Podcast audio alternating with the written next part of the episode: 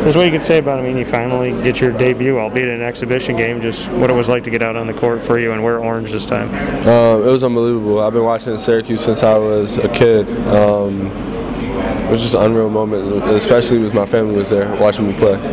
And for you to be a part of this team, how would you describe the makeup of the team this season, talent-wise, just what you see in practice and what we should maybe expect? Yeah, we got a lot of playmakers, rebounders, especially like shot makers. I mean, we pretty much got it all, from the starting five to the bench. Like, we're deep. Everybody knows what it takes to win, and everybody's going to do it. 2020, hindsight, making that decision to come to Syracuse, just what do you think about that right now? Best decision of my life.